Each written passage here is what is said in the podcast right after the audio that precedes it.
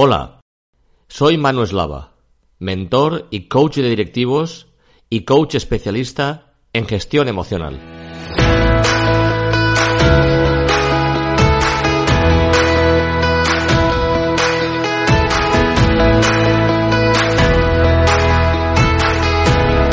En www.manueslava.com puedes descargarte gratuitamente las 5 claves para ser un líder emocionalmente inteligente y formarás parte de mi comunidad. Además, te invito a que veas mis servicios y me pongo a tu entera disposición para atender cualquier consulta que quieras realizarme dentro del apartado contacto en el menú de mi web www.manueslava.com.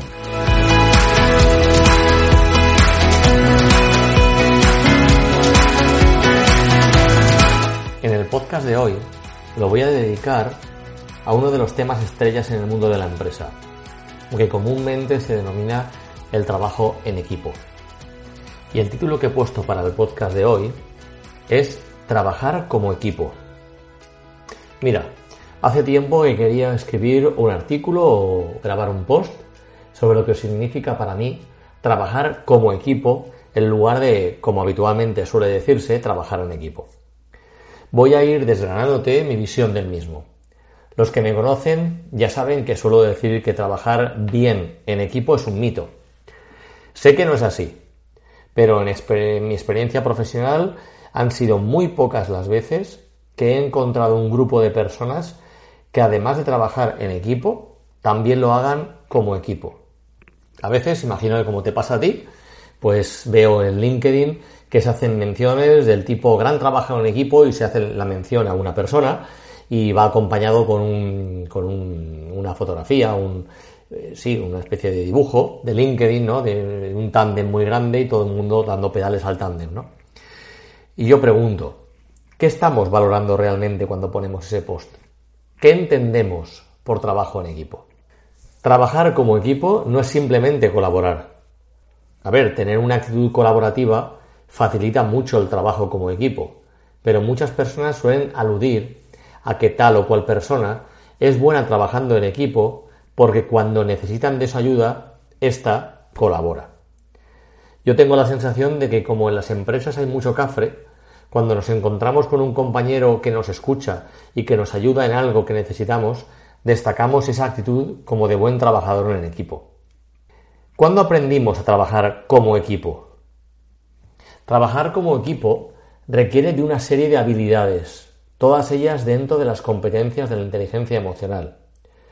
Si decimos simplemente la palabra equipo, ¿qué es lo primero que nos viene a la cabeza? A mí particularmente me viene el deporte. Creo que pocas disciplinas reflejan de una manera tan gráfica y tan clara lo que significa trabajar como equipo.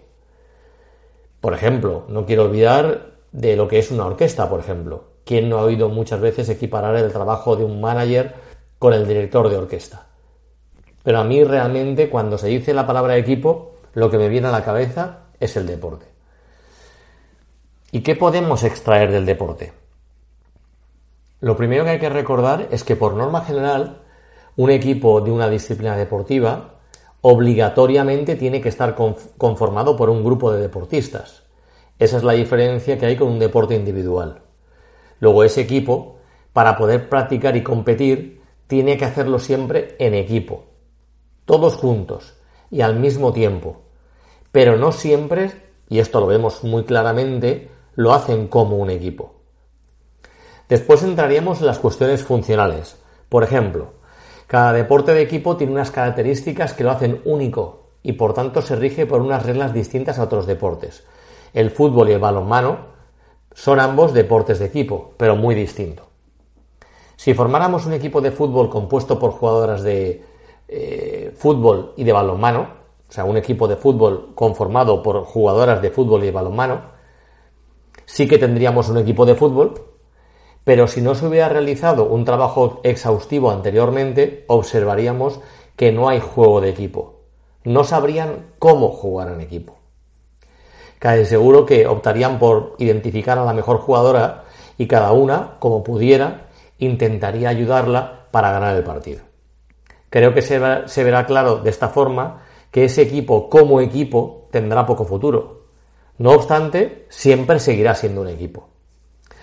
Igualmente, si formamos un equipo de 20 jugadoras de fútbol, las tácticas que vayamos a utilizar dependerán tanto de los rivales como de las características de las jugadoras que componen el equipo. No vamos al mercado a buscar 20 jugadoras iguales, o sea, 20 clones, no, no vamos a, buscar. Necesitamos distintos tipos de jugadoras para llevar a cabo unas acciones en cada partido. Puesto, que en el fútbol tenemos que cubrir un terreno de juego y jugar 11 contra 11, vamos a intentar disponer de una serie de jugadoras que puedan desempeñar una serie de funciones que faciliten tanto que podamos atacar o, o desplegar nuestra estrategia como proteger que el equipo contrario lleve a buen puerto su estrategia. Y entonces disponemos de un equipo de 20 jugadoras con características tan dispares pero tan complementarias como la velocidad, la fuerza, la altura, los reflejos, la visión, liderazgo, el temple, la lucha, el espíritu, el manejo del balón, su habilidad, etc. Y colocamos a nuestras jugadoras alineadas con la táctica que pensamos que nos va a llevar a cumplir con nuestros objetivos. Y los entrenamientos también se realizan simulaciones de situaciones reales. Es decir, desde el minuto uno, ellas piensan como equipo y el, y el objetivo es de equipo, aunque cada una de ellas pueda tener unos objetivos individuales, por ejemplo, pues perder menos balones, que no le saquen tarjeta amarilla o roja, que dar el 90% de pases de forma exitosa, de poco valdrá si cuando llega el momento no actúan como equipo. Esto se ve muy claramente en los equipos infantiles cuando los comparamos con equipos de divisiones senior, aunque no sean del ámbito profesional. ¿Y qué vemos en los equipos infantiles? Pues generalmente los equipos más noveles lo que solemos notar es esa falta de estar conjuntados. Vemos a niños, vemos a niñas que juegan muy bien individualmente, pero como equipo están todavía lejos de tener esa armonía y ese orden que esperamos en un equipo. Identificamos desde la grada claramente esas carencias cuando una jugadora, por ejemplo, pues deja su posición para subir al ataque y al perder el balón se queda arriba en lugar de estar defendiendo en su zona. ¿Y qué vemos en las empresas? Pues casi lo mismo. Han puesto a un grupo de trabajadores juntos en, algo que denominan, por ejemplo, equipo de operaciones. Pero ¿qué tenemos de verdad? Pues en mi opinión, tenemos a un grupo de personas que es muy probable que tengan un buen desempeño individual, pero que no disponen de las habilidades y del entrenamiento para poder desempeñar sus funciones como miembros de un equipo. Trabajar en equipo parece que es más un tema de juntar unas personas con otras. Pero trabajar como equipo alude a cómo queremos que sea ese trabajo. Al indicar trabajar como equipo, estamos diciendo que queremos que haya, por ejemplo, colaboración, esfuerzo, funciones claras y bien definidas, respeto, sacrificio, vulnerabilidad, ganas de aprender, el equipo antes que el individuo, orientación a resultados. Y seguro que si te pones a pensar, se te ocurrirían más. Desde mi punto de vista, si los miembros de un equipo quieren o tienen que realizar un trabajo como equipo, es fundamental que tengan buenas competencias de inteligencia emocional. Igual que parece claro que el mejor vendedor no tiene por qué ser el director de ventas, lo mismo pasa cuando formas un equipo. No se trata de elegir a las personas con mejor productividad, o a los que tengan mayor coeficiente intelectual, ni que sean jefes. Lo que hace falta es que, dando por hecho que tienen las competencias técnicas para la labor que les vamos a encomendar, deben ser brillantes en competencias de la inteligencia emocional. La actitud de cada miembro es multiplicadora. Los conocimientos no lo son tanto. Sin embargo, tener habilidades como la escucha, empatía, asertividad, saber gestionar sus propias emociones, mostrarse vulnerable, realizar peticiones, saber decir que no, no enjuiciar constantemente, para mí son factores determinantes para que ese equipo consiga trabajar como un equipo. Y no basta solo conjuntarlos y ya está. Ahora hay que entrenar y entrenar. Trabajar como un equipo multiplica el potencial de tu empresa. Como hacen los equipos de élite, hay que trabajar duramente. Se cometen errores y se aprende de ellos, no se buscan culpables. y se está en un aprendizaje y mejora continuos. Y así se llega a ser un equipo de alto rendimiento, tanto en el deporte como en la empresa. No hay diferencia. Lo que pasa es que lo vemos muy claro cuando hablamos de deporte, pero no dedicamos casi nada de esfuerzo a desarrollar equipos que trabajen como equipos. ¿Y por qué multiplica? Pues mira, vamos un poco para atrás. ¿Para qué configuras un equipo? ¿Qué proyecto quieres sacar adelante que necesita un equipo? Si quieres, pausa este audio en este momento y reflexiona un poco sobre estas dos preguntas, ¿vale? ¿Para qué configuras un equipo? ¿Y qué proyecto quieres sacar adelante que necesita de un equipo? A veces organizamos un equipo y no es necesario.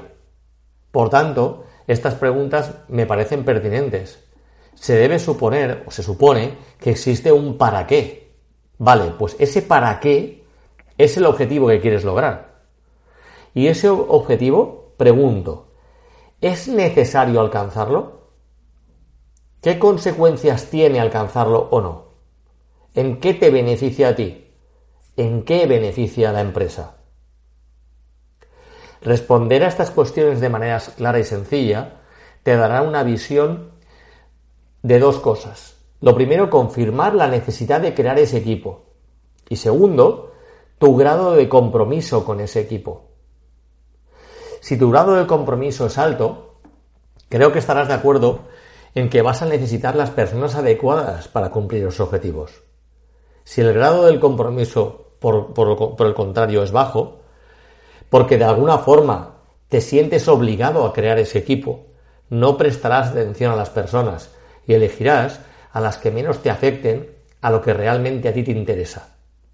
Esta para mí es una de las claves de por qué casi ningún equipo trabaja como equipo. Realmente se crearon para fracasar. No había compromiso. Otra clave es que habiendo compromiso alto con el equipo, se elige inadecuadamente a sus miembros. A veces se elige por parámetros técnicos y nos olvidamos de nuevo de la inteligencia emocional. Se crearon con un propósito de éxito con materiales inadecuados para llevar a buen puerto ese barco. Por tanto, equipo adecuado multiplica resultados positivos. Equipo inadecuado multiplica resultados negativos. Una de las características de los equipos adecuados, que se convertirán en equipos de alto rendimiento con el tiempo, es que la suma de todos es superior a la suma de cada uno de ellos individualmente. Cuando suban más individualmente como equipo, la máquina chirría. En el mundo hay multitud de ejemplos que avalan lo que afirmo, y puedes no estar de acuerdo. Por ejemplo, la selección argentina de fútbol y el equipo, de el equipo y el Barcelona de fútbol, ambos tenían a Messi, con muy distintos resultados. Por ejemplo, yo soy muy fan de la banda de música U2.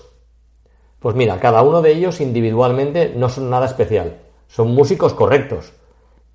Pero sin embargo, como banda musical, su éxito mundial es incuestionable. Donde hay una dependencia casi diría servidumbre de uno o dos líderes para que ese equipo funcione, en mi opinión, no hay trabajo como equipo.